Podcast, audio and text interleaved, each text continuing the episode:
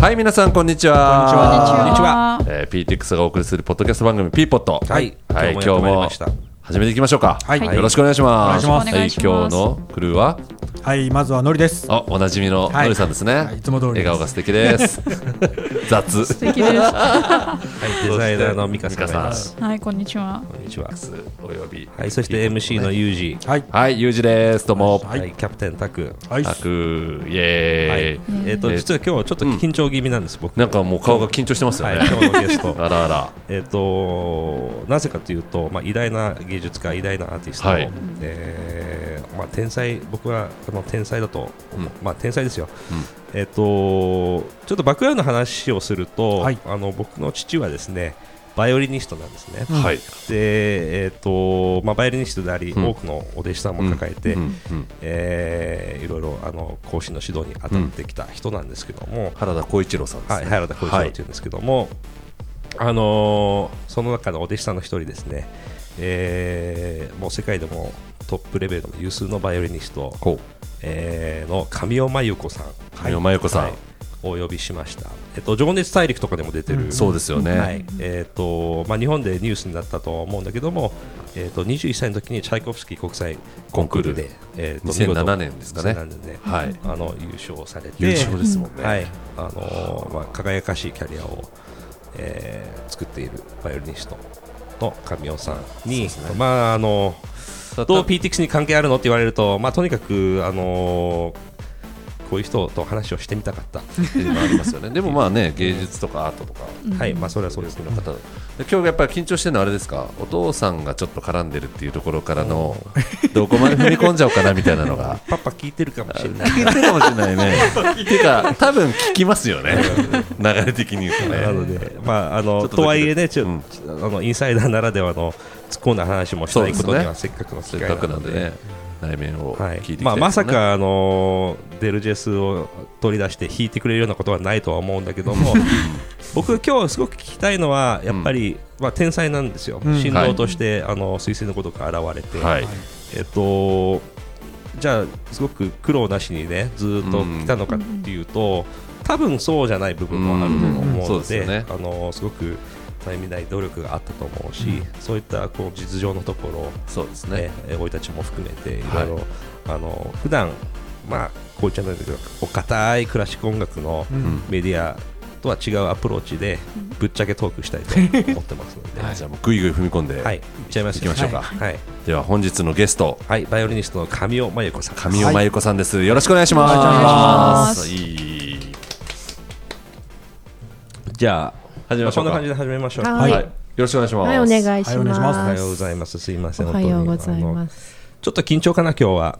うんそうですね。あの僕は彼女のことをもうはい。12歳、11歳、12歳ぐらいの時から知ってるんだけどそうでもす、ほう。とはいえ、えっと、まあ、巨匠なんですよ、彼女は。はい。伺ってますよ。うん、ね、バイオリニストの神尾真由子さん。を神尾真由子さん。よろしくお願いしまおす迎えしまして、しくお願いします。えーっと、ね、あの、お緊張してますね。緊張っていうか、どうアプローチして、要はちょっとね、はい。手の届く感じはないわけよ、やっぱり、才能として。あのうん私でもこれできるっていうあアングルじゃないね、どうしても、ね、やっぱり。で、ひれ伏すしかない部分はやっぱあるんだけども、まあそんな中でもやっぱ今日すごく興味あるのは、天才は天才なりに苦労が、まあ、なかったのかもしれないけども、そこが、そういう話をしたいんですよ。はいしたいですね、お伺いしたいですね、うん。えっ、と、経緯をお話しすると、大阪ご出身ね。そうです。大阪のどこだっけ大阪の豊中市豊中市です。はい。うんそこから始めようか。あの、そうですね素人なりに、素人なりに生い立ちとか。どういうきっかけでまずこのもどこでも話してるみたいな話かもしれないですけど、はいはいバイオリン音楽の世界バイオリンの世界に入っていかれたんですかまあ、まずピアノをヤマハで始めてあの祖父が誰かに楽器を弾いてほしかったみたいでちょっと娘2人でその夢が叶わなかったので、はい。なんか私に白羽の矢がおじいちゃんがはい。っていう、あはいそうなんです。でお母さんの、はい、母の父で、はい、お母さんは楽器はやってなかったみたいな。一応ピアノをやっていたんですけれども、母はずっと歌手になりたくて、ね。歌手で音大受験目指したんですけれども祖父に歌なんか音楽じゃないって言われて、おお ピアノで入れないんだったら普通の大学に来たまえと言われて、はいとそこで普通に言うことを聞いて。そうなんですか、はい、でフランス文学で普通の大学に行ったんですけれどもそれで私がピアノを始めて4歳半ぐらいの時におじいちゃんチェックが入って「あ才能ないからバイオリンにしよう」って言われて。あそのピアノの才能。おじいちゃんは分かる人なの？若いや4歳半のね。どうやって判断したんでしょう、幼ね、児捕まえて。分かんないんですけど。でそれで近所の体験レッスンに行はい。って本当に私としてはもうその瞬間これだとあいう感じ覚えてでる？それ4歳の5歳の時。覚えてないんですけど家に帰って自分でこうちゃぶ台で舞台作ってずっとみんなに聞かせてへー。聞いていただいていたのは覚えてます。じゃあピアノそれまでやってて、はい。全然違ったんですか？そうですね。ピアノ正直ずっと苦痛だったんで母親もなんか手な手を変え品を変えなんか漫画買ってあげるからとかアイス食べに行けるからとかあと普通にしひしなんか引っ張ったらかれたりとかで練習してたんですけどはい。バイオリンはあーここれは本当に好きだ簡単だっていう。簡単だったの簡単だというのがあって。たくさんバイオリンやってたんですもんね。もう難しかった。じゃあうん。やらされたんだけど。はい。ねえ。もうしっくり最初からそうですね、うんあこれはいけるっていう感じがあったんで。幼なりにはい。そうん。なのでやっぱりそれに出会える人ってすごい少ないと思うんですよ、それはすごくラッキーでおじいちゃんのおかげだったかなと思います、それおじいちゃんがピアノチェック入れないでもうちょっと経ってたらまた違ったかもしれないってことですもんね、そうですね。やっぱりバイオリンってお金かかるイメージがありますし、実際にかかるので母親、まあ、父親両親だけだと絶対に始めてなかったと思うので、うん、おじいちゃんがううわしがお金出すからみたいに言ってくれたのが良かったかなと思います。それでおやっぱり小川さんにしごかれる毎日みたいなスタートですか？そこは。えーといや。それとも自分で積極的にやるの最初は多分ずっと弾いてたと思います。自分で。でそのまま小学校34年ぐらいまではうんそんなに苦労なくやってきて、うん。まず自分が上手になりたかったんで、うん。積極的に練習してであの日本のバイオリンやってる子どもたちが絶対通る道がに在日本学生音楽コンクールに一番早く出られるのが小学校4年生なんで、それで出るってなったら母親がもう鬼に表現しました。そっからなんですね。はい。この時小栗先生。小栗先生小栗先生工藤先生です。あ工はい藤先生もねえそれまでは別に普通だったそれまではなんかそうですね。バイオリンに関してまあそこまで怒られたことないかなとコンクー思います。ルに出るからには勝ちなさい的な感じの変わり方そだうそうですね。はい。言っちゃうと。はい。まあだけどやっぱり可能性があるということはちゃんとね親だったら分かったまあわけそうでしょうね。だからじゃないと力入れないですよね。うんどうなんなんかでしょう、ね、逸話ないなこういうことされたみたいな。あのねすごいバイオリニストの、まあ、大必ずお母さんがすごい通報されるような ことが多いですよね。これはもう鉄板なんです。それはもう業業界っていうか、はい。バイオリニストのあるあるなんですか すごいバイオリニストそれはお母さんなんです。お父さんじゃなくて大体お母さんはい。お父さんの場合もありますよねでもね。よじゃあ親が親結構がっ片方が大体。やっぱりやっぱいくらやっぱ小さい子だからいくら才能あるとはいえね、疲れてたり機嫌悪かったりの中でその中でもやっぱり何時間もやらせなきゃいけないっていうのはやっぱり親の力なんですそうですね。しかも必ず毎日触るっていう世界ですよね。あそれはそうですよ。当たり前のようにね。当たり前のように。まだ小学4年生ぐらいで、毎日どのくらい練習してはあ4時間ぐらいですかね日に4時間。はい。はい小4なんか本選の前だと学校行かせてもらえなかったりとか。ああそういうもうコミットメントね。あもう練習だと。そうですね。はい。朝朝学校行く前に捕まって練習しなさいって言われて、うん。でちょっと泣きながら練習してたらやっぱり学校行ってきなさいって言われて すごい遅刻の時間に走って泥だらけになって。行ったりっていうこともありましたね。その要はすごい好きで始めたじゃないですか、はい。でこれだと思ってやってて。ですごい厳しいお母さんが厳しくなった時になんか嫌になったりとかししないんですか？何なんだみたいなのって。うん。バイオリンが嫌ではないけどお母さんのことは嫌でした、なるほどうん。ね、ただあの先生方に、はい有名な誰々さんのお母さんは、うん。こうちゃんと音程を取れなかったらそこで針で刺されるのよとか言われたりして、あ私針では刺されてないからまだマシかもしれない。平平手打ちだけだからとか思って。もっとやらないと上にはいけないわとか言われるとあそうなのかなとか。まだマシなのかなみたいな。なんか子供なりにあもっと苦しまないと上に行けないかもしれないとか思って。いろんな話聞くよねバイオリン界で包丁が飛んできたとか。そうマジっすか？ありますよ。は い聞きますよ、聞きますしってことはあるってことですね多分、はあ。なんか窓ガラスが割れたとか、うおー。え？これ後でカットかもしれないけどこの前僕チェロ割っちゃったからね。息子の。あら。誰が？僕がやタツさん。が何？いやで？もそれ怒りそそんなのは自分もう一回買わないといけないから。まあ修理中。修理中修理中もうまあ本当にあのえ何その向き向き合い方が許せないみたいな許せない姿勢が。基本的な姿勢なんですか？そのお親の演奏のな中身じゃなくて両方あるのか。まあ両方だけど、うんすぐに治らなかったりしたり言われたことを忘れてると多分親の方が頭としてはねやっぱりもう完全に脳が出来上がってるから、全部覚えてて先生に言われたのになんで治ってないの？みたいな。やる気あんのか？てめえ。みたいな。感じになって感じ平手打ちされるいや普通に単純に忘れてただけだったり、まあ、技術的なものでできなかったりっていうのもあるんですけど、ましてやうちな僕がバイオリンやった幼い頃は父があれだから帰ってくるのが怖くて怖くて。あお父さんがね、家に帰ってくるのね。でトイレ行ってるなーってまあ弾いて。て音程とか言ってこう聞こえたあやっぱり怖かったです怖かった。やっぱり親子関係もねあんまりあの僕は結果的におやめてすごく関係が良くなってよかったと思って何歳ぐらいで辞めたんですか？けど11歳かな。あ結構やってたんですね。5歳ぐらいからそうね。ましてや親親があんなんだともうね。嫌ですよ。嫌なもんですよ親があんなんって。あれですよね。でもそれこそたくさんのお父さんおももうあの第二の父親。そうですね。父親以上に父親。いつぐらいから。小学校5年生ぐらいからですねはい。さんのお父さんにした、その時も東京出てきたんだっけ？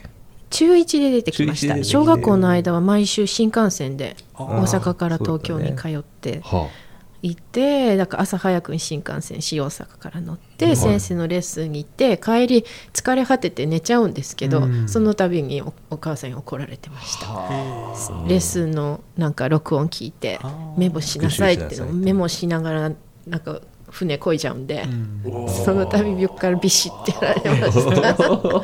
うちの父はどんな先生なんですか？あの聞いたことないかもしれないこういう話でえー、怖いの優しいの？まず。あのいい先生聞かれます？これ。聞くかもね。女の子には基本優しいあ男子には厳しい。とか男子にようん。くいろんなお叱られたっていう話をうんうん。あの先輩とか同級生から聞きますけど。口さんにとって私にとってはすごくいつも優しくーて、原田先生がいなかったら多分やめてたと思いまあす。そうなんですはいかそれってなんかあったなんんか原田先生の精神的サポートが、うん。あの父親があんまりううちはササポーティブじゃなかったんで。うんで母親になんかすごいひどいこと言われても原田先生がいつも必ずなんか多分私の本来の才能以上にすごい認めてくださっていていつも。絶対に大丈夫だからって言ってくださっまあ、てたんで、よく覚えてる当時、まあ、すごいのが大阪がやってきたと。今まで見たことない。く話いいよねこれも。なんかいつもそういうふうに私にも言ってくださってて、へー。先生あの原田先生ってこう自分は偉いから子供たちも偉い姿を見せないといけないっていうようなところがなくて、うん自割と然体自然体って対等に僕はそんなの弾けないけどよく弾けるねって本当に言っちゃったりとか、へー。うん。じゃあ結構自信を作ることがそうですね。で何十年のじご自身でのすごいキャリアに加えて教師としてのキャリアもあ,、はい。ある方に「君には絶対才能がある」って言っていただいたらやっぱり勇気はいただけねまあすごく、うんまあ、あまりおあの思惑がない人だからそのままストレートな人なんだけど、思ったことを。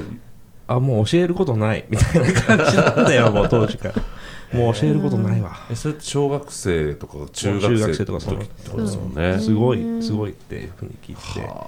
何年ぐらい原田さんに支持されてるんですか？でえっと中学生でちょっとアメリカに行ったので、そのい、ろんなご縁があっええ。て呼んでいただいて、でただ先生が亡くなられてアメリカで。はい。で帰ってきて高校でも原田先生に教わったんであそうどうなんかずーっとという結構感じですすね。ね。はい。まあ今でも仲良く。うん。今でももう、はい。さっきあの一番最初は違う先生だあの始めた頃。はい。で先生ってこうすごい素人な質問なんですけど変わっていくじゃないですか。それってなんかどういうふうに変わっていくもんなんだろうなっていうなんかフェーズで。なんか紹介で私の場合は最初の先生がなんか最初のコンサートが決まった時に、はい。僕じゃちょっと手に負えないからこの先生を紹介しますってなるほど。言ってで次の先生に移ってでその次はなんか楽器屋さんがあなた上手だからはい。小栗先生と工藤先生のご夫婦、うん。有名なご夫婦を紹介してあげますって言われ言っていただいてそれで行って原田先生はその工藤先生のご紹介で。でもそういうふうにつながっていくんだ、何か大事なコンサートだったりコンクールがあるたびにちょっともうちょっと他の視点からも見ていただいたらっていうことで、うん。はでまあブロン先生のところにいつ行ったっけチューリヒに、い、先生のところ17歳17歳ね。18歳ぐらいですね、まあ寂しそうにしてたよ。そうなんです、はい、原田先生はそれは結構うん寂しそう。ああんまり嬉しくなかった。まだあの寂しいですよね。今でこそ日本にいたままずっとやっててもいいと言われているけどやっぱりね当時はまだやっぱり海外に少し出ていろいろ世界を知ることも必要。だから自然な展開だったと思うんだけど、はい、うん。あとはまあ原田先生があまりにもやっぱり優しかったので、うん。うん。もうちょっと、うん厳しいとこでやるのも。厳しかったですかブロン先生は？うん厳しかったですね、はい。もっと厳しいところでやりたいなって思うようになった？いや思った思ってなかったんですけど、はい。周りに。周りが。ちょっと環境変えてみようかって感じだったんですね。そうですね。やっぱ全然違うんですか？先生が変わると割と。うーん。やっぱり先生一人一人はい。め、目指すものは同じでもプロセスが全然違うのであとまあ哲学的はいななんかこうあるべきみたいな、先生の接し方も全然違いますし、はい、最初はそれに合わ合わせるところから始まってみたいな。うんそうですね。あと、まあ、外国の先生は気に入られなかったらレッスンないっていうのが本当に日常茶飯事なんで、うん。はい、あのまずレッスンを取りに行くところから。おおほっとくと教えてもうそのままだほっとくとなのでブロン先生のお部屋の前には生徒が15人ぐらい並んでいてみんな床に座って。はい。で先生が顔を出すたびに自分の番はいつですかって聞くみたいな。みんなで。はい感じ。そう。えじゃあ全競然い合うのね。そういう感じなんですか？そうですね。はい。じゃあ誰それ誰それ次入っていいよみたいな感じでやったーっつってそうです。そうですね。だからそれでいくらアピールしてももう本当に2ヶ月に1回ぐらいしかレッスン回ってこない人もいたりとかありますね、あそんな世界なんですね。何を教えてもらった？ブロン先生には。今振り返ってみるとどういうところが良かった？どういうところが良かった？あのしつこいところが良かったかなと思います、あのほうほうほ先生が諦めることが絶対なくてどっちかといえば私の方がもういいもうもうもう無理ですってなる方だったんで、そこを突き詰めていく感じそうですね。できなくてももう一回やらせる、うん。特にコンクールの前だともう追い込み方すごかったので、うん。それはありがたいかなと思って、あとはまあ技術的なことが結構伸びたのでうん。あの先生が細かくて。なのでそれは良かったかなと思います、うん。まあ幸いブロン先生にも結構子供のように可愛がっていただいて、うん。はい、あのよくしていただいてたんで結局練習するだけを頑張ってなんとか他は他の人にやっていただいてなんとかなったかなという感じです。でまあ日本でもとすごくあの話題になったけども、うん。チャイコフスキーでね20 20歳21歳21歳。はい。でね見事優勝して、うん。えー、とウィキペディアによると日本人の優勝は沢名明子さん以来2人目と。おおで、まあ、世界的にここで有名にななる。まあ僕らは当然だと思ってたし、うんうん。あのね。で今日ねなんかは何を話したいかなと思っててあのあさっきユージと話したんだけど、あのいわゆる、まあ、振動だったわけでしょ？ね。そうですね。まあ振動、はい。うん。ずっとね、うん。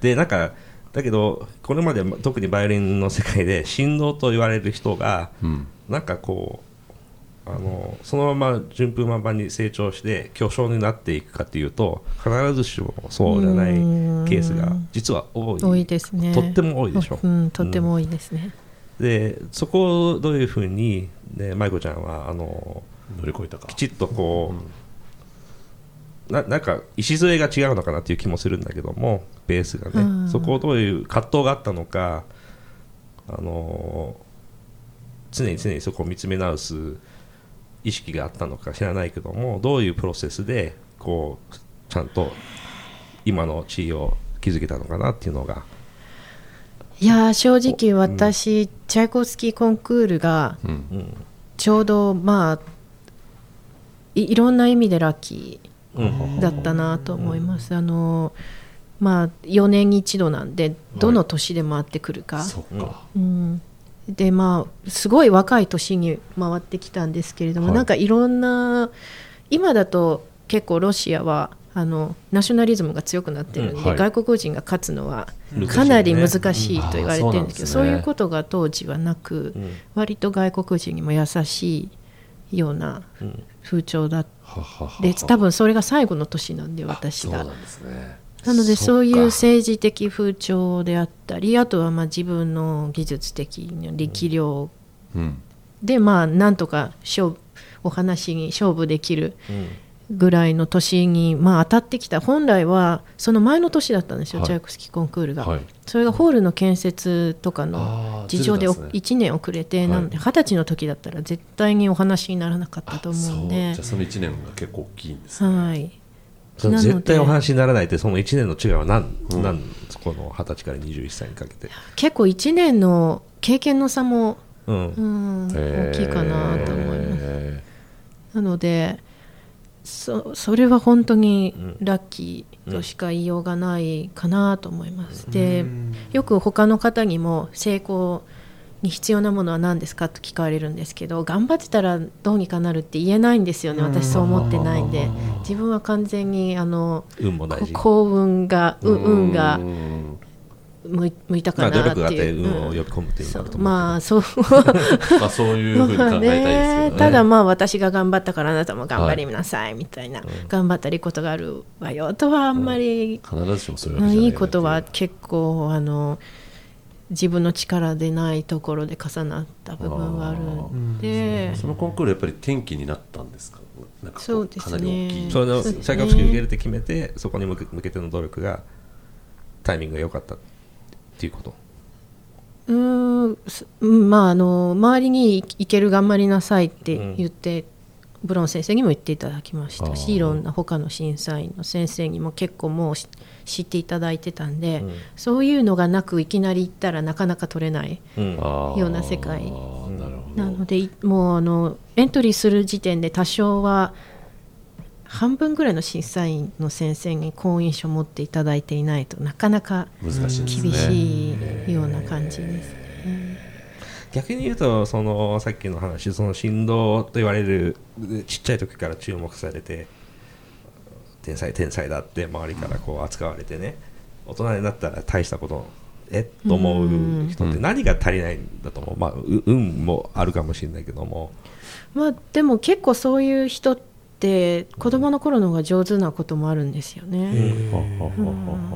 大人になってある一時期私もちょっとこう精度が落ちてくるというか弾けなくなってくる。はい。子供の頃に比べてそういう時期があると思うんですけそれどって精神的なものじゃなくて技術いや的にってこと？多分多分体の成長とかああにね。あると思うんですけれども、なんかこう子供の頃って百発百中で、はい。まあお母さんにみんな殴られながらやって にしても、はい。はい。百発百中でどんなに緊張しても弾けてたのが毎回毎回ボロボロになったり。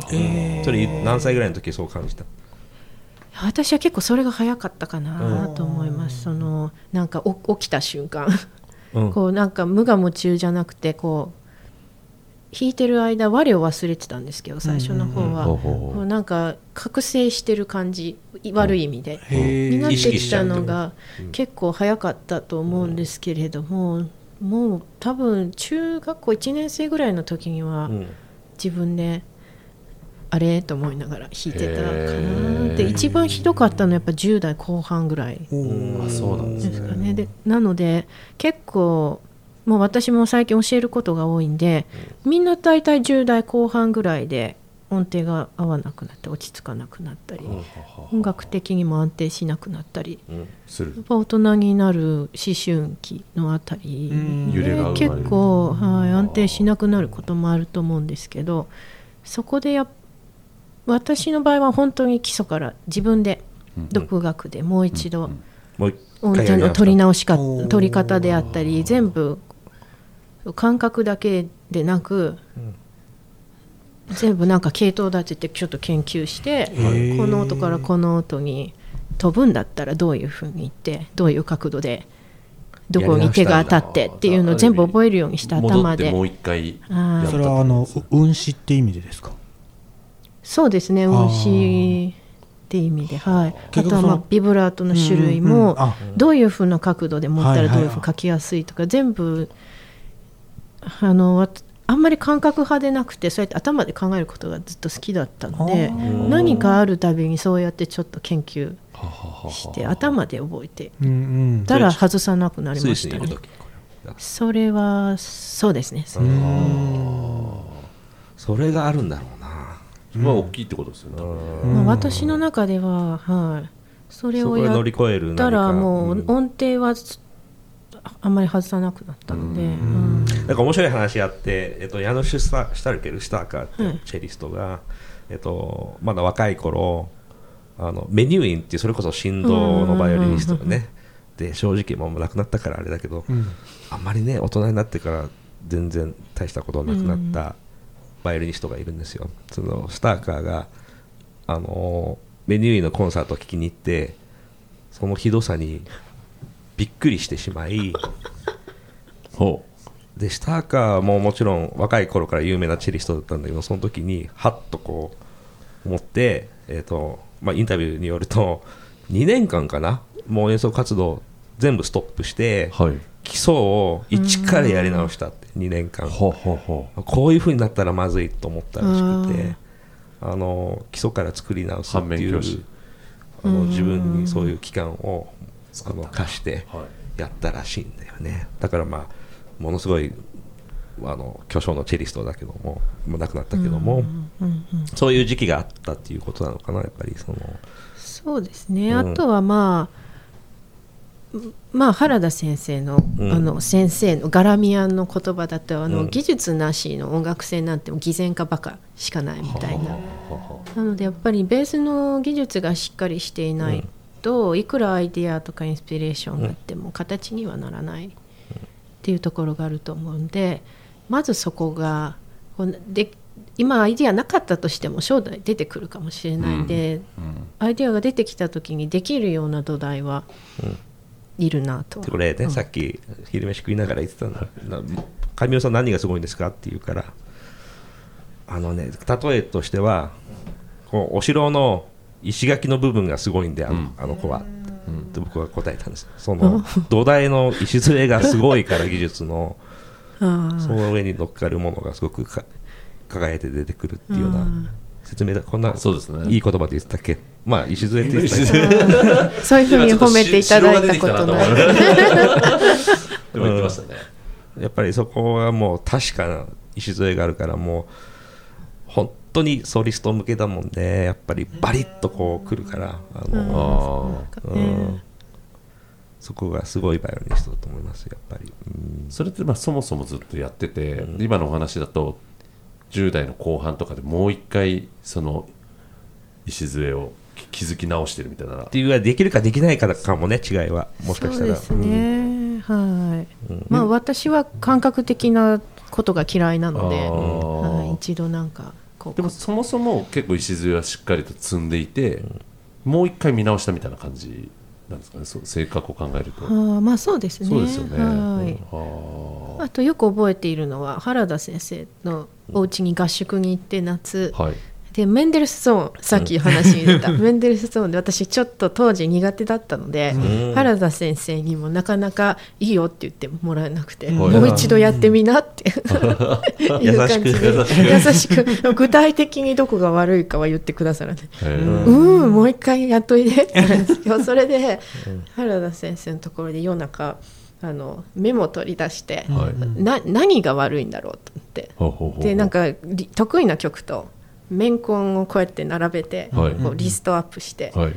それどうやったらメンコンの方に自分の得意なこう、エッセンスを持ってこられるかなっていうのを研究して、メンコンからちょっと外れてもいいから、じゃあ得意ななんかラローとかチェコスキーみたいな派手な曲から持っていって、メンコンもちょっと派手に許される範囲で弾いてみたら次の日「舞子ちゃんどうしちゃったの? 」って「いいじゃない」って言われた。覚えがあります。丸が出たわけですね、はい。へ大丈夫って言っていただいた覚えが。割とこう論理的に分解して分析して組み立てるタイプなんだね。あそうですそうです、はい私勉強も好きだったので、ははいい。はい。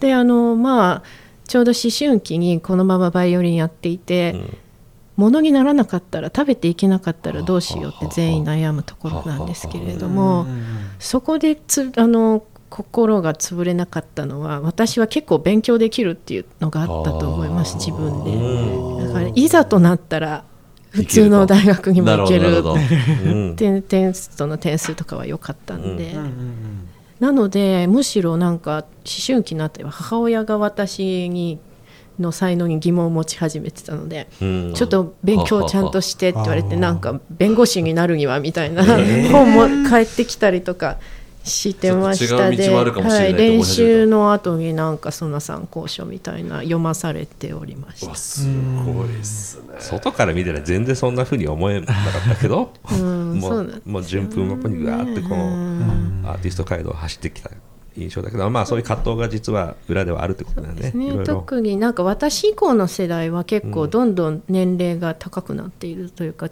コンクールに出るのも21歳なんてほとんど今ないですけども、なんか当時はそれこそ後藤みどりさんとかサラちゃんとかがちょっと前の世代、もう10代で見出されてスーパースターみたいな人がゴロゴロいたんで、まあ、15歳で普通に練習してたらやばいのかなみたいな。あうん、そういう風ね。うんか風潮がちょっとあったことはあったのかなあんまりいいことでではない。とね今思ったらそうなんですけれども、はい。ちょっともっと異常な感じもある、まあ、ちょっとあんまり言うと誰のことか分かんない、もう。うん10歳にもいかないようなのがあまあ、YouTube とかこううん。うんなんか最近ね多い多いまた多くなってきましたね、うん小さい子供のねまあわすごいねと思うんだけど、うん。じゃあそれがちゃんとした、ねどこまでです。アーティストになるかサステイナブルな感じでやっていけるかはね。それこそあの振動の話さっきあったんですけど、振動振動って言われるじゃないですか。それって本人にとって言われたことないんで分かんないんですよああ そりゃそうだな。振動である人にとっどんな感じなんだろうねて。振動であると言われることってどう捉えるんですか気持ちいいのはやっぱり。そうそうそう。いやなんかあのやばいなと思ってました。振動っていう言葉にやっぱりわらべが入ってるんで、はいはい子供時代を抜けたらただのダメな人になるケースのが多いこと分かってたので、はいあもうそこもう見えて分かってたそれ。は、はい、うん。すごい。なのでちこう振動って言われずに、いなるにはどうしたらいいんだろうっていうのを思ってました。あじゃあ振動から抜けようっていう。いはい、なんか振動って言われちゃったらなんかうんやばいのかなみたいな、うん。すごいねじゃあ嫌だ。あんまりポジティブなイメージでもない、ね、うんまあ、あの褒めてくださるのは嬉しいんですけれども、ちょっとその言葉に子供なのにすごいっていうような響きがある、かもそっかそっしれないか。じゃあ天才とかの方がそういう意味で言うと言葉としては。うん。まあでもね小学生のまあそうね。子に天才っていうのもねって感じなのでうんなんか本当にこう大人になってやっていけるんだろうかっていうようなあ自分になんか大人としてのこうブランド力演奏家としてのつくんだろうかっていうのはそれはコンクールの後もすごくいつも疑問に思っていへてこう自分確固たる確立されたなんてまあものだったらブランドみたいなカラーであったり唯一無二の個性みたいなの。をうんうん。どどどうしたらいい？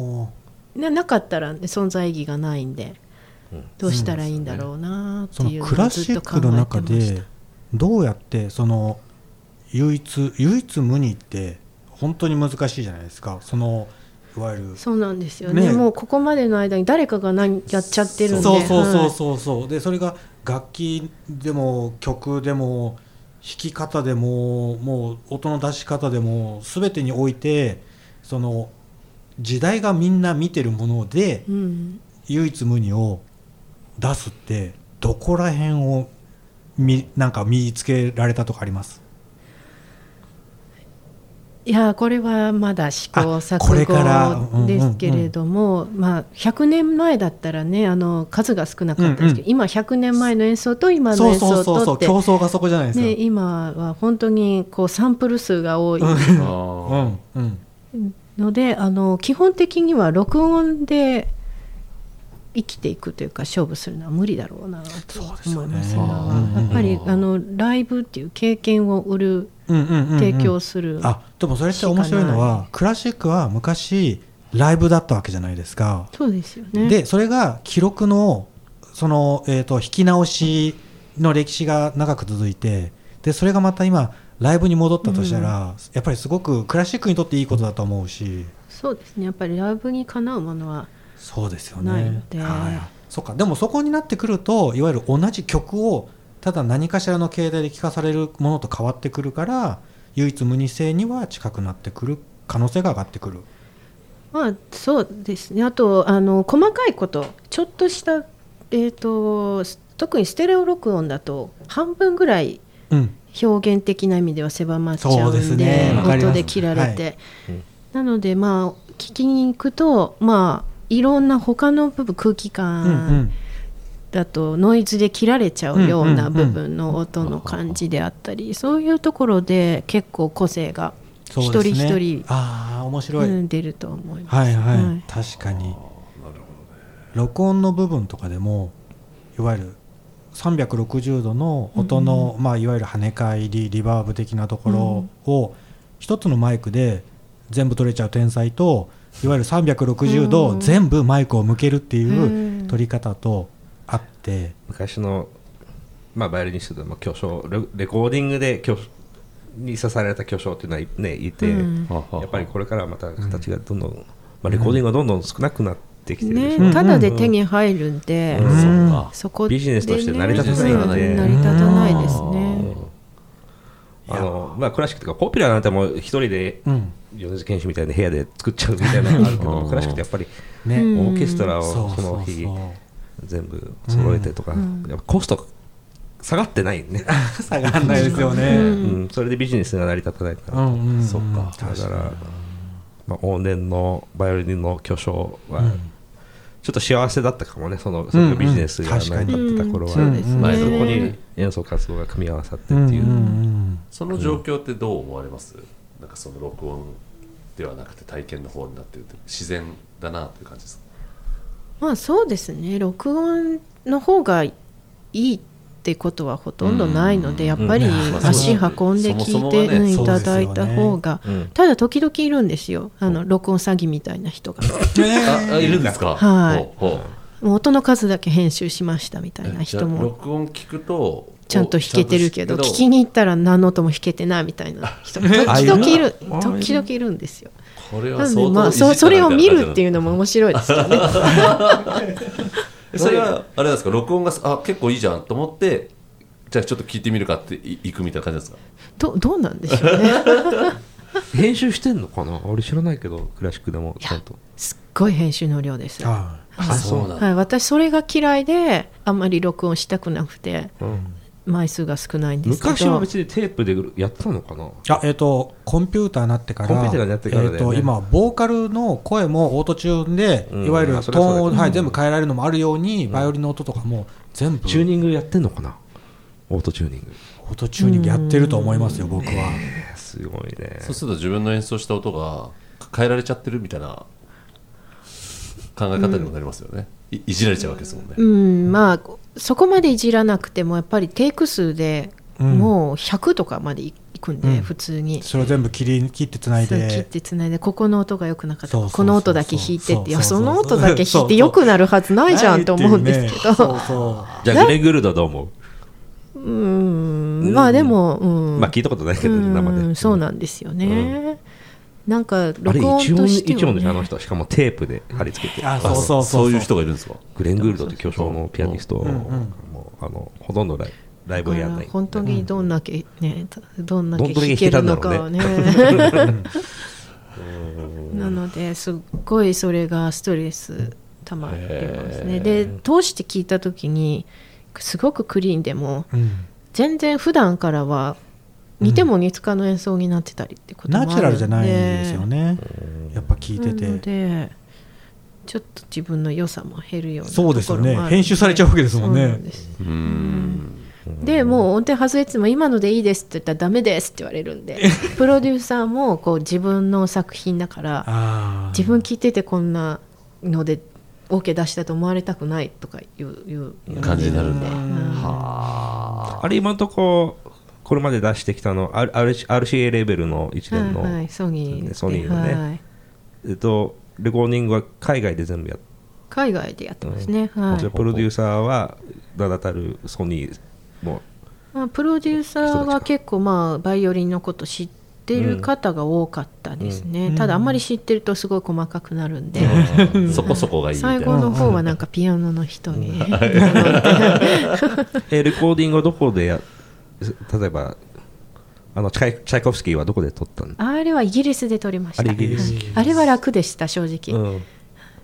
あのひ人数が多いんでこ聞いてられないんでみんなのう分、なので結構私にはうん。自由に弾かせていただいて、一番辛かったのはパガニーニうん。の24のカプリスってまあ物理的にすごく難しい曲うんで一発で弾くことほとんどできない。んで、もう止められまくりで、あれ何日間かかった？20あれ3日間ぐらいでやりました、三日はい。っていうともう何十テイクって感じ？1個。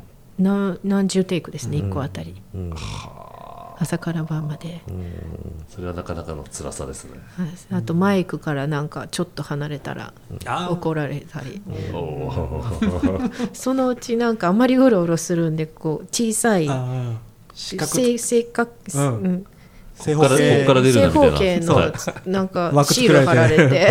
このその中の。中から動くなって。いや動かないと本当に合わないんですけど って言って。すごいあそうあれどういう教会えホールで教会,、うん。教会ね。あホール教会のようなホールうんだったと思います、で、はい、なんかハーレムあたりだったんで、うん。周りの音もすごくてニューヨークってずずっとサイレンになってるじゃないですか、うん。ピーポーってなるたびストップって言われて。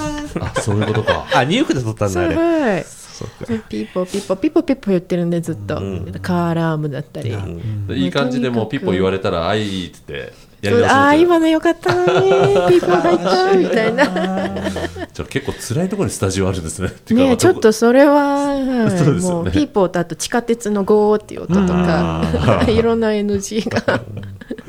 めちゃめちゃ難易度高いじゃないですかあれクラシックの録音レコーディングはやっぱり面白いね。やっぱりそのベニューと環境、うんうん。あのポピュラーはもう全部コンピューターで全部かけちゃうけどそのホールのあの響きだったり、そう音の鳴りをねホールの音の鳴りから確認しますからね、タブさんだってあれやってましたよね。マイクのうん。なんかこう角度でそうどう。やって音を拾うかみまあ、たいな。クラシックだといろんな手法があるんだけどそ,、れが面白いんだよね。ここにマイク2本立てて一緒になんかどっかのホール行った時に、いやあのマイクがあれであれでって言っておおそんな世界があるんで、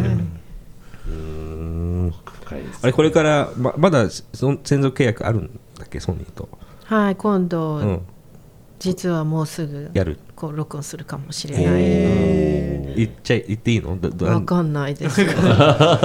何を撮るか決まってる？あー多分ライブで、はい。録音がもう嫌なので。演奏会をちゃんと撮ってくれるっていう。演奏会を一応取るうんお約束で話がはい進んでます。今ねソニーニューヨークと話をしてるの？それは。今そそれはそういう日本日本で、はい、うん。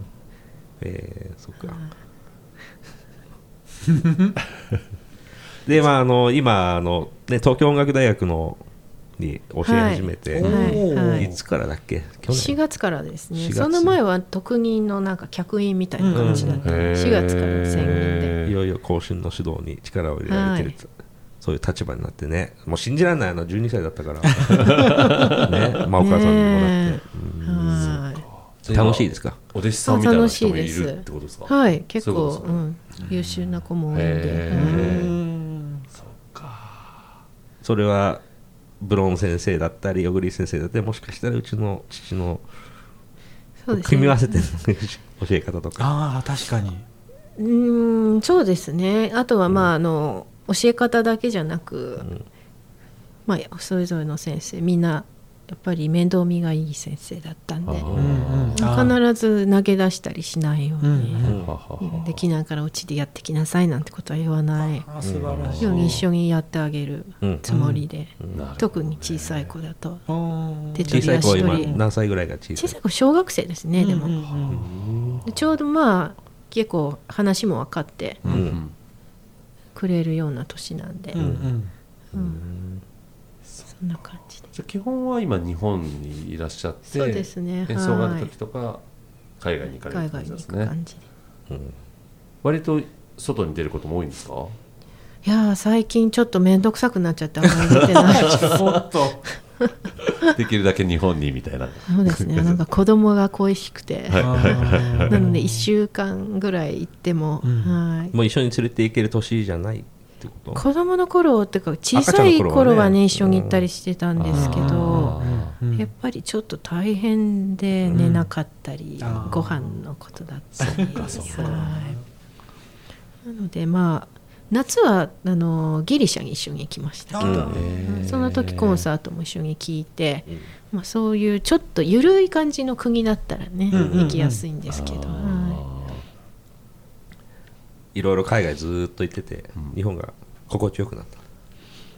そうですね。やっぱり日本人なんで、うん。うんあの日本のバイオリン界に貢献したいね将来的素にはあの外国の子供たちが上手になってもしょうがない。それこそその海外のそそのまあ音楽事情と日本って全然違うんですか？そのレベル感とかって。まあ日本がやっぱりすごく進んでますね。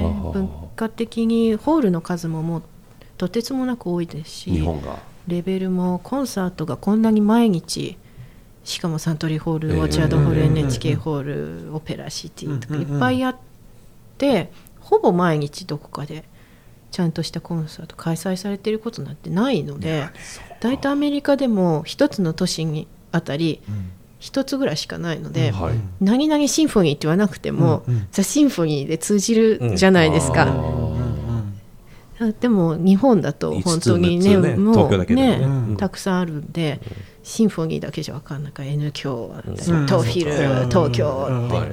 そんな国はそそうそう他にはない。うん。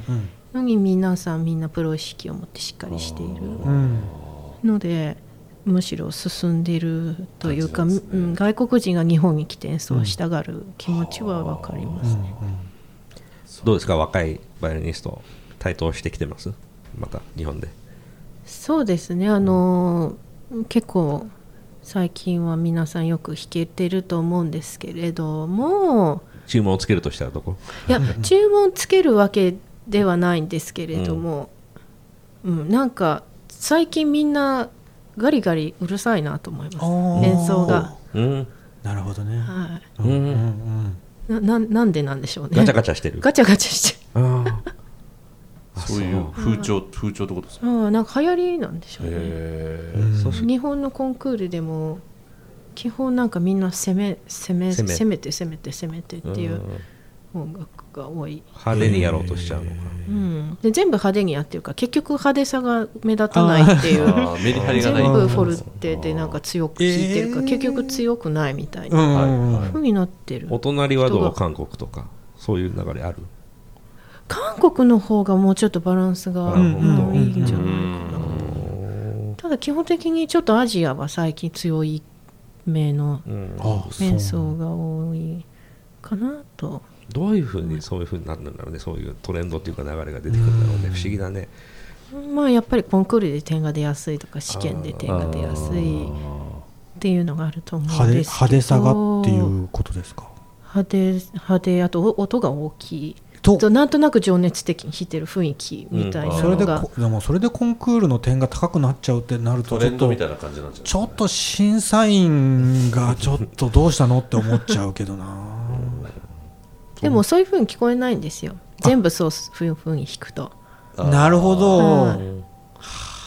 そういうことか。なのでうまくちゃんとお弾くとこ作らないとはい。ピアノがないとはい。大きくなってきた時に大きくなってきたってワクワクしないんで。ですよね盛り上がりがね、うん、なんですけどなんかみんな最近ピアノみたいなところがない人が多いかなと思いますね。それいつぐらいからそれ気づ気づき始めた？まあここ56年ぐらいですかね。そこはあの指導を通してこういうふうにししなさいっていう教え方はしてるそうですね。あの、まあ、まず私のコピーになってほしくないんでどういう演奏を目指しているかまず必ず聞くんですけれども例えば、まあ、情私は情熱的に弾くタイプなんでっていうんだったら全部情熱的に弾いたらただのうるさい人だから、あの必ずちょっと嫌だろうけれども、うん。小さいところを作る。うん。うん我慢するところがないと盛り上がりにならない。うん。本当そうね。あとはまあ繊細に弾きたい人がいたら、うん。うん。全部そうやるとただの音の小さい人になるのであとちょちょっと我慢してもうちょっとたくさん弾いてもらう箇所を作る、あとは当たり前のことだと思うけどねもっといろんな表情を持たせるうんうんうん。でも結構最近こう悪が強い癖の強い子も多いんで。い。や私はそういうふうに弾かないんですみたいな。主張が強いのね。はいあのみんなと同じになりたくないからうんうんうんうん。全部もっと弾きたいみたいな、はっきり言っただけで言うんだそういうふうに。聞き出したら言いますね。あの、反抗して言ってくるわけじゃなくて、うしたらななんでそんんなに弾いてるのかなって聞くと大体、うん。へー。なので他の先生に言われてもなんとなく、うん。あとはあの原田先生の生徒に原田先生が「もっと歌って」っていうのをうん言われることが多いんですけど、基本無口じゃないですか先生、言葉が足りなくてもっと歌ってっていうのが分からなくてみんななんかすごい勢いで全部弾いて、うん。で先生にさらに怒られて。なんでだってなるももっとフラットになってるから、うん。もうちょっとなんかしないとダメだよって言われて、うん。っていうのもよく見ます。あそうかと思ってもっと弾いてさらに大きくなっていって、なんか足りないんだよね君って言われるって。言葉が下手だからなうちの。そうなんですか、そう。で原田先生が結構紹介してくださってなんか生徒さんコンクールの前とかいらっしゃるんですけど皆さんなんか原田先生のボキャブラリーを持ってきてこう言われたけど意味が分かんないみたいな。原田先生のコメント付きでみんなやってくるめっちゃ面白いじゃないですか。君には何かが足りないと言われましたとか迫力がいつも足りないって言われますとかコントロールが効いてないとか、具体的にわからないとか。そうだね。結構みんな。それを分解してあげるの。本当ごめんなさいねもう。いやいやいや そう原田先生からもメールが来るんですよ。誰々君が行きますけど何々が足りないからって。短すぎるよねいつもメールが、うんそうなんだ。それいつもわかんない。メールのおしまいは僕ももう後期高齢者っていう。なんか 僕はもう年寄りっていうので終わるっていう説だから頼んだよみたいな感じですね。だからすごく言ってることは正しいんですけれどうんうんも、はい。まあ経験を積んでない若い子には一言一言で言われると分かんないようなこともあるのかなそこをブリッジしてる感じなんですね今ね、とっていうこともありまあす。りますね、マイクちゃんのよっぽどやっぱり言葉の使い方とかちゃんとうん論理的だね。今日思ったけど。間違いないですねでも原田先生のとこに行くと必ず奥様にも先生にもはい「舞子ちゃんなんてさ天才だからこうやって弾くんだってよだけ言って終わりじゃないの?」って言われるんですよ。いつも言ってた長嶋茂雄なんじゃないかって。実はそのバッと言ってふっていきふますみたいなっていけこうなんでそんなとこ弾けないのって怒ってんじゃないのって言われるんですけど。ちゃんと説明してあげてるのね。そんなことないですよ。そんな天才肌じゃないですよ。って言ってるんですけど。すごいいつも言ってる。からうんいい先生になれるのかな弾けちゃう子はとか。まあだからさっきのあのちゃんと頭を使うっていううんことってこれあの今現代においてはもうスポーツ選手にも言えることだし、うん。あの音楽家にも言えるけれども、やっぱりその楽器が弾けるという才能だけじゃなくてそれと別にちゃんと頭を使ってるかがちゃんとその音楽を弾くっていうところにうん。経由しているところがある。スポーツマンも長く生きていきたいんだったらやっぱりちゃんと大学を出るとかっていうのがあるようにっていうのはやっぱりそう現代はつながってると思うんですよね。だそうですよけどあのね今日びっくりしたけどやっぱりちゃんと分析して分解してうん。組み立てていくっていう、そういうロジカルシンキングキングが強いんだね、うん。だからやっぱりすごい先生になるのかもしれない。そうそうそうそう向いてると思う。だかそら本当ののね天才の人って、うん。よく聞くのは、うん。できない人がわからないそうそうそう。あるじゃないですか、ああ聞きますよそこがね分かるってことですもんね。いや私もやっぱり最初はできなかったことなので全部その努力なしでやってきたわけではないです。そりゃそうですよ、そうですよね。だってイチローなんてすごい語るじゃないそうそうここがこうでこの角度がどうこうで、うんああいうタイプの人ってやっぱりうん。すごい指導者にもなる、ですよ。ね。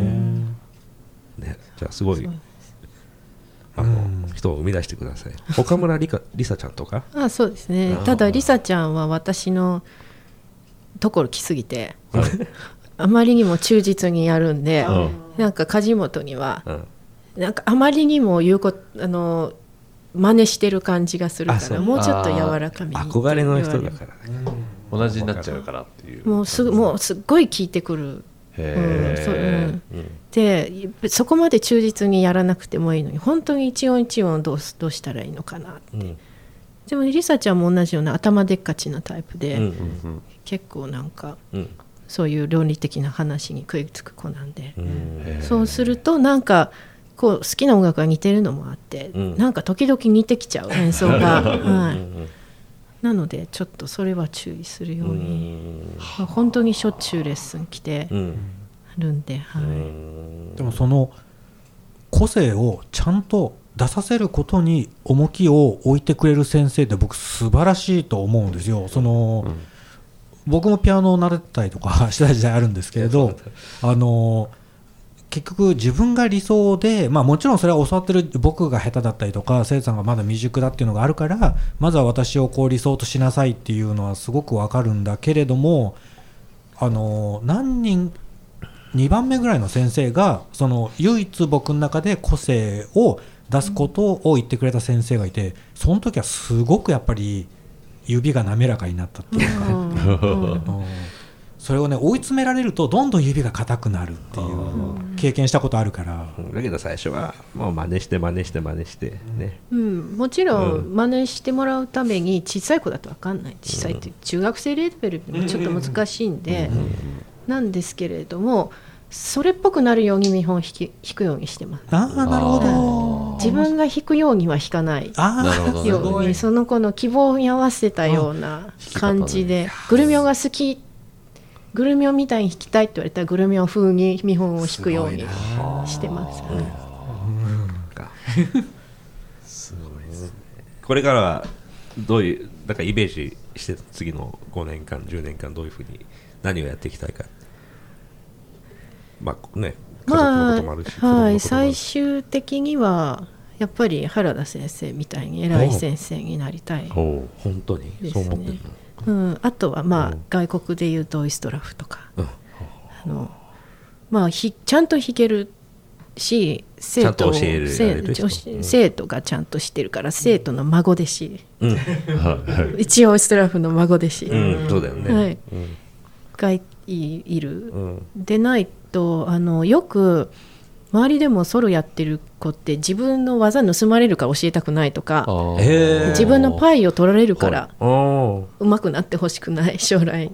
深層心理だ。こうやってあいや普通に言ったりりするんですよみんな、で最終的な本当に大事なとこで注意しなかったりとか、嫉妬しちゃうとかあんまり上手な子が来たらっていうのも聞くんですけれども、うんそれをやると私の代で終わっちゃうと思うんで、うん。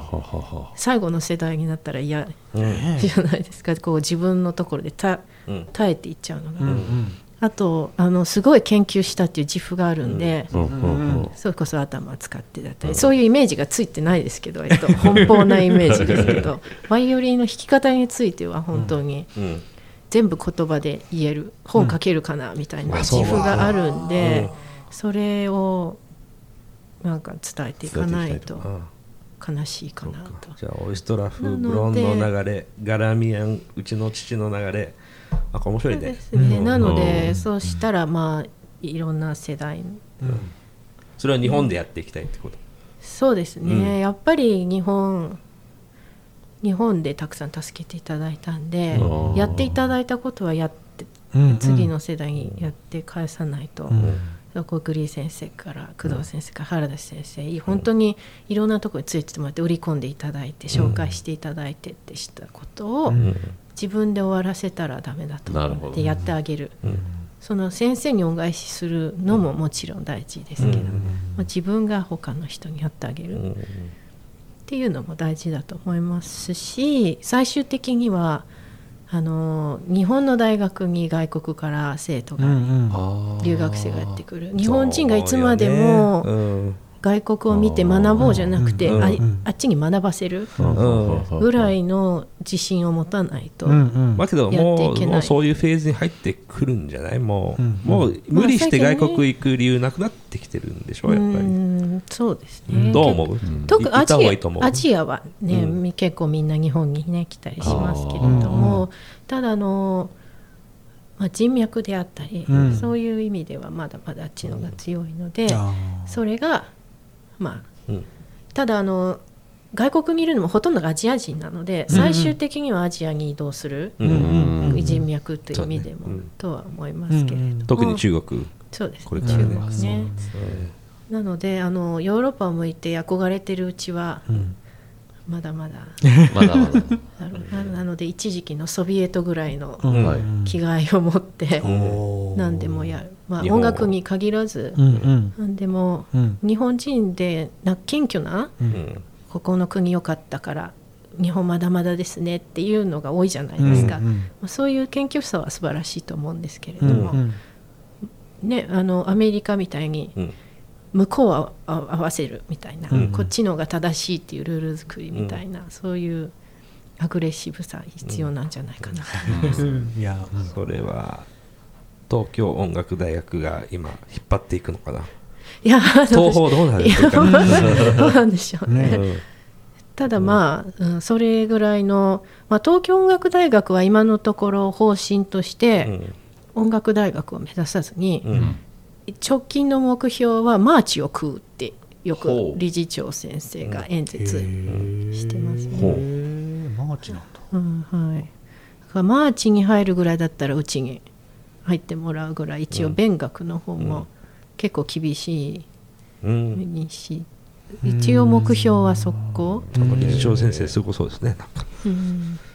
大会山にすごいキャンパス建てそうそうそう まあそうまあ、そういうあの全然音楽家の方じゃないんで、うんうんうん。そういうビジネスマインドの、まあそれは必要だと思います。があるのがいいなと思って、ね私はあのね、音楽音大の中では音東京音大ってかか絶対に一番手じゃないですけれども、うんあの理事長先生はすごく共感する部分がうんあるので、こう古き良きでは絶対にうん。滅びると思うんで、そうですね。はい。古き良き滅びそうなところ出てくるね。うーん。このままだと。え割とあれなんですか？守りの業界っていうか。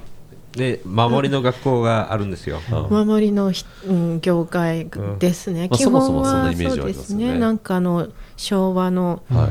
まだ後期成長期ぐらいの感じで止まってるみたいな。まあそのままだともう本当危ないねっていう、そうですね。生徒さんなんですよね、結局あの僕が前職のイベントの時もそうなんですけど、あの楽器は弾ける音楽はできるけどそれ以外何にもできないうんっていう、うんその音楽はできるけれどもその子が生きていける子にされてないっていううん。学校がたくさんあるんです。でその子たちがその、まあ、あの前職のイベントのスペース、まあ、アップルストアップルストアですけど、来てくれて弾いてくれるんですけど、腕もいいんだけれども、あのうん。ビジネスのこと分かるの？って言ったらもう何にも分かんないんですよ、っていう子を量産はやっぱりするのはちょっともうとっくに危険な時代に入ってる、いやその通りだよね、えそう。うん。例えばジュリアードなんかでもすごく変わってきてるみたいね、うん。やっぱり。音楽だけじゃダメっうん。ていうところ、もう絶対ダメっていう。でもそれが構想して結構就職がいいって聞きます、うそそうういうことですよね、うんそうそうそうそう。普通にそのまま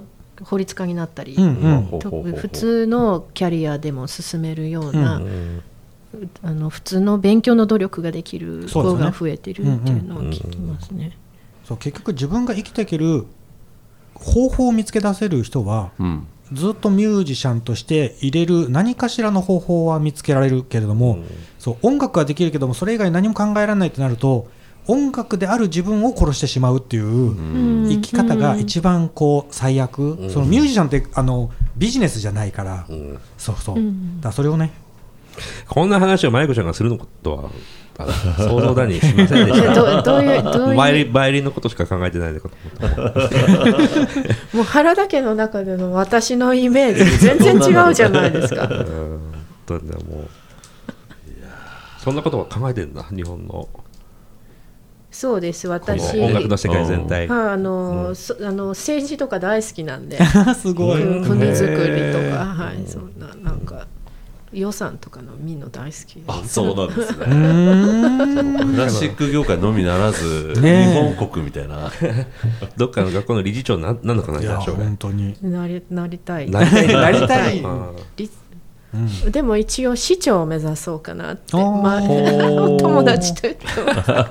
豊中市長。豊中市 そしたら予算上げてねって言われた。はいでも私ちょっと人前で喋るとダラダラするんで全然選挙運動できない。いろんなことに興味あるんだね。じゃあいろんなことに興味あるってことはとってもやっぱり芸術家としてはいいことだねうん。つまり。うん。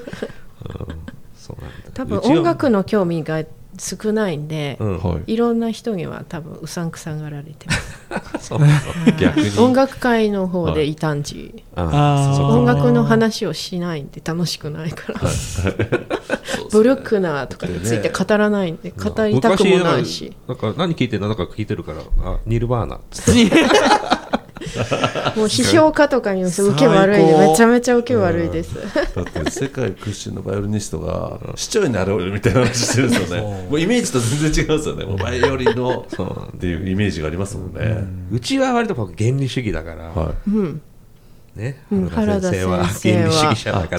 そう。だから原田先生は原田先生の愛弟子の私がこんなんだと思いたくない。信じたくない。認めたくないところこれ聞いてびっくりするからも。うびっくりしちゃいますよ、えー？っつって。もうせっかくばなんかバイオリンに命を捧げてる真由子ちゃんと思ってると思う。んでで天才でいてほしいみたいな、なんか。孤高の存在であってなんかほしいね。なんかそういう期待を感じあますーけど、うんやっぱりなんかこの前もなんか何聞きなのか帰ってきてやっぱりすごかった。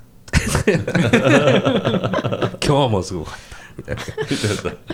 言ってた、うんいつも舞子ちゃんの話になるとこう苦笑いみたいな感じだもんね。まあ叶わないみたいな感じ、それはすごいことですよね、うん自分のね弟子が自分をはるかに超えていくっていうのをさっきおっしゃってましたけど。いやそう。いやもう多分 中学生の時ですねいやいや早い。スタート地点からみたいな話です。まあね。なんだろうね才能って。うん。まあ生まれつきのものはあるよね。バイオリンなんて特に本当本当にそうでも努力力がねよよく言われる1% 1%の？のね才能と99%の努力って。それって本当？どうなんでしょうね。パーセンテージの割合は人の人の努力を見てないので私の中では努力はすごいしたなと思うんですけれども99%だと思う。でもなんか人に言わせると昼寝が多かったりとか。いうこともあるんで、はい、なのでどうなんでしょうね、ただまあ努力がずっと必要、うん。多分それは私に限らずにどんな業界でもここのまま昨日やったように今日やってたら、ねやっていけない、うん。特にね他の商売とかだともっとまあそうだと思うんで、それを見習わないといけない、うん。うん。なんか一度練習してプロになったらそこで終わっちゃう？うん。はいはい。探求がうん。終わっちゃう人が多いんで、探求し続けるってはい、あの普通のオフィスで働いてらっしゃって製品開発。はい。うん。常にしていらっしゃるような様子を見習わないとうん。なるほどいけないんじゃないかなとどう新しくしていけるか。うん。そうかそうか。と思いますけど。それこそメンコンとかチャイコフスキーとかシビリウスにしてもやっぱり常に常にっていう意識があるこうもっともっと違う解釈だったりって、まあ、あれなんてもう寝てても弾けるでしょ。だってメンコンなんても。うーん そうなんですけれども技術的にはできることどんどん増えてるんで、うん。今まではできなかったことうん。あえてしなかったこと。うんうん。をちょっと試してみたりそうですね、やったり、はい、最近になって自分の持ち味というか一番得意だなって思うこと以前と違うんうんで、そう思うんだ、うん。うん。うん。なのでそこを生かしたように弾いたり室内楽は、室内楽原田先生ってやるのは好きです。内声の方が好きなので、うん。ちょっとファーストバイオリンで弾くとうん。戸惑って、はい、セカンドぐらいがいいの？セカンドはやっぱり内声をやると張り切って、うん。はい。やっぱり全然違うじゃないですか内声がしっかり、うん。土台が、うん。だからこここそ、うん。いなんか音楽的にすごいやるときと思って、うん。張り切って弾いてますセカンドの時は、注意されない？うるさすぎるよセカンドみたいな。い いや原田先生は注意されないですけどこの間あの原田先生の清居でのコンサートの時、フランクうん。やって結構テレビでも流れてるらしいんですけど、うん。うん。うん。あの演奏で某先生が、うん。ちょっとセカンドがさ」って言われました原田浩一郎食う勢いで弾いてるじゃんって。の 言われました。何も言わないだろうねそれは。へー面だけどよく言ってた。うるさいなセカンドが。チェロがなんとかね、うん。まあ舞子ちゃんだったら全然 OK です。うん。ねもうはい。時間的にももう。こんな感じで。はい。だけど楽しかった。すごい意外な一面。ねあんまりねベラベラ喋んないもんね普段ね。